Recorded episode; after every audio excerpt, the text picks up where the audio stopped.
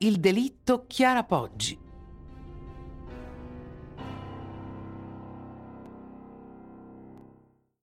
Le cose però si complicano per Alberto quando si scava nella memoria del suo computer, lo stesso usato per la stesura della tesi, lo stesso su cui lavorava la mattina dell'omicidio a casa propria e la sera precedente da Chiara. Un'analisi nemmeno troppo approfondita svela che Alberto vi custodiva una quantità, qualche decine di migliaia, di fotografie pornografiche, alcune delle quali a contenuto pedofilo. Due piccioni con una fava. Oltre alla denuncia e successiva condanna di Alberto per detenzione di materiale pedopornografico, si intravede un possibile movente. E se Chiara lo avesse scoperto, ne fosse rimasta oltremodo delusa, causando la reazione spropositata del fidanzato?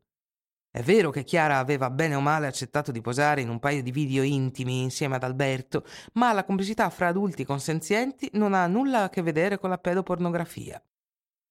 Una piccola parentesi a questo punto è forse necessaria per focalizzare ancora meglio sull'ambiente di cui stiamo parlando.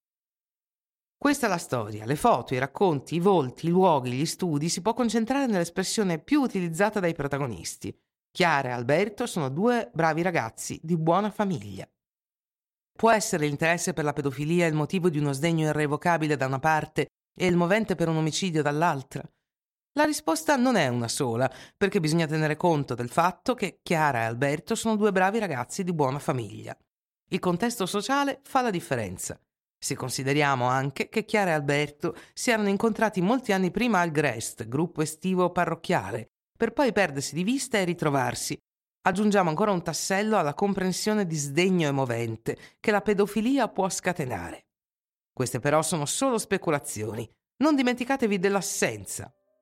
Più le indagini avanzano, più si accumulano gli indizi, fra cui alcune tracce riconducibili contemporaneamente ad Alberto e a Chiara, ritrovate mescolate sul portasapone nel bagno dove l'assassino si sarebbe lavato prima di scappare dal luogo del delitto. Nel frattempo la famiglia Poggi torna ad abitare nella villetta. La signora Rita, la madre di Chiara, prende una decisione agli occhi di tanti molto difficile, ma con una dignità e una chiarezza d'animo all'altezza di pochi.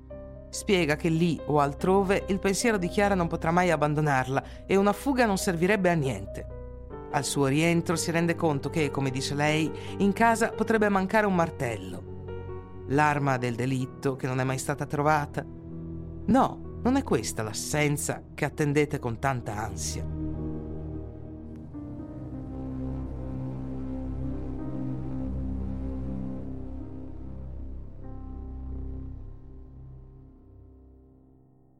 Finalmente il 30 ottobre 2008 Alberto Stasi è rinviato a giudizio e la difesa sceglie la strada del rito abbreviato.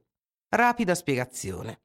Invece di andare in dibattimento, l'udienza si svolge davanti al giudice per l'udienza preliminare, che decide sulla base degli atti presenti nel fascicolo della Procura e forniti dalla difesa in fase investigativa. Questo sveltimento, che può essere chiesto solo dall'imputato, prevede una riduzione di pena in caso di condanna. L'avvocato Giarda, il difensore di Alberto Stasi, punta il dito contro una serie di goffaggini investigative. I carabinieri avrebbero preso un sacco di tempo nell'analizzare impronte e tracce per scoprire che appartenevano ai carabinieri stessi. Le scarpe di Alberto sono state acquisite come prova solo il giorno dopo. Il PC di Alberto sarebbe stato oggetto di manipolazioni frettolose e maldestre, falsando i rilievi dei veri esperti. Il cadavere di Chiara non è stato pesato, procedura necessaria per determinare con la massima precisione l'ora della morte, a causa di una mancanza di bilancia. Infine, forse la parte più difficile da digerire. Le impronte digitali di Chiara Poggi non sono state rilevate, il che obbliga le autorità a emettere un ordine di riesumazione.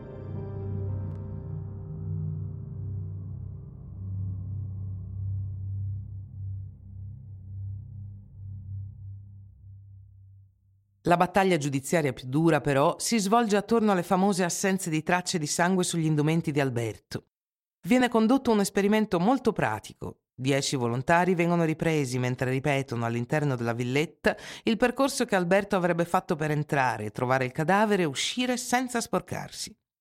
Lo stesso percorso viene anche ripetuto da Alberto stesso. Risultato? Nessuno calpesta le macchie di sangue e tutti escono puliti. Dunque, l'assenza di tracce non è una prova. La parte civile sostiene che Alberto si sarebbe sì sporcato, ma che si sarebbe lavato e cambiato a casa propria prima di andare ad avvisare i carabinieri. Bisogna però dimostrare che nei 23 minuti disponibili, cioè dal momento in cui Chiara ha disattivato l'allarme per far entrare l'assassino alle 9.12 e il momento in cui l'Alberto ha iniziato a lavorare sulla tesi al computer alle 9.35, Alberto avrebbe avuto il tempo di commettere il delitto e scappare. Un'ulteriore ricostruzione video prova che se i fatti in casa si fossero svolti rapidamente, meno di 7 minuti sarebbero stati sufficienti. I dubbi che pesano sull'intera costruzione accusatoria portano il 17 dicembre del 2009 alla soluzione di Alberto Stasi. La famiglia Poggi non abbassa la guardia e propone ricorso presso la Corte d'Assisi d'Appello di Milano, che il 18 novembre 2011, dopo un mese di processo, conferma la sentenza di primo grado.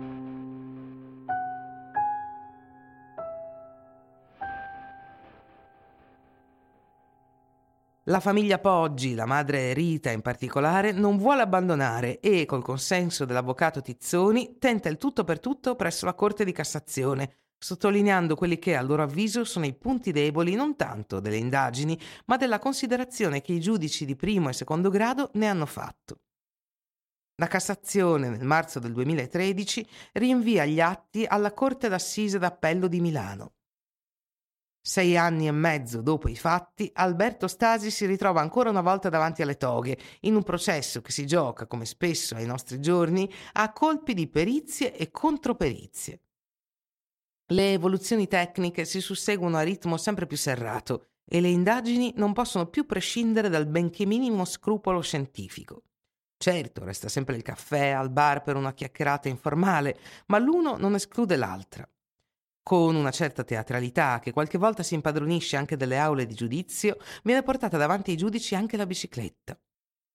Il colpo definitivo, però, verrà sferrato nel momento in cui la parte civile riesce a dimostrare che al momento della scoperta del corpo Alberto Stasi non avrebbe potuto vedere Chiara semplicemente affacciandosi sulla porta delle scale della cantina, come era stato riprodotto durante le dieci ricostruzioni, ma avrebbe dovuto scendere almeno due gradini, in questo caso calpestando obbligatoriamente una larga chiazza, circostanza contraddetta dall'assenza di tracce sulle scarpe indossate al momento del suo ingresso in caserma.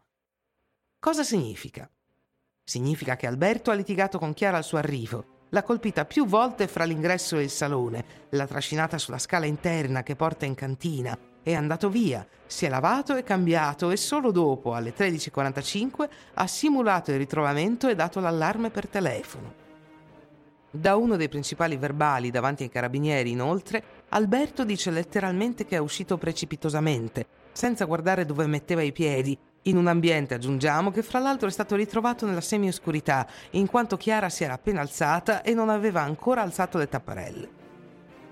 In tali circostanze materiali e psicologiche perde anche di senso d'esercizio e di agilità, fatto da tutti e dieci volontari, necessarie per schivare il sangue a terra.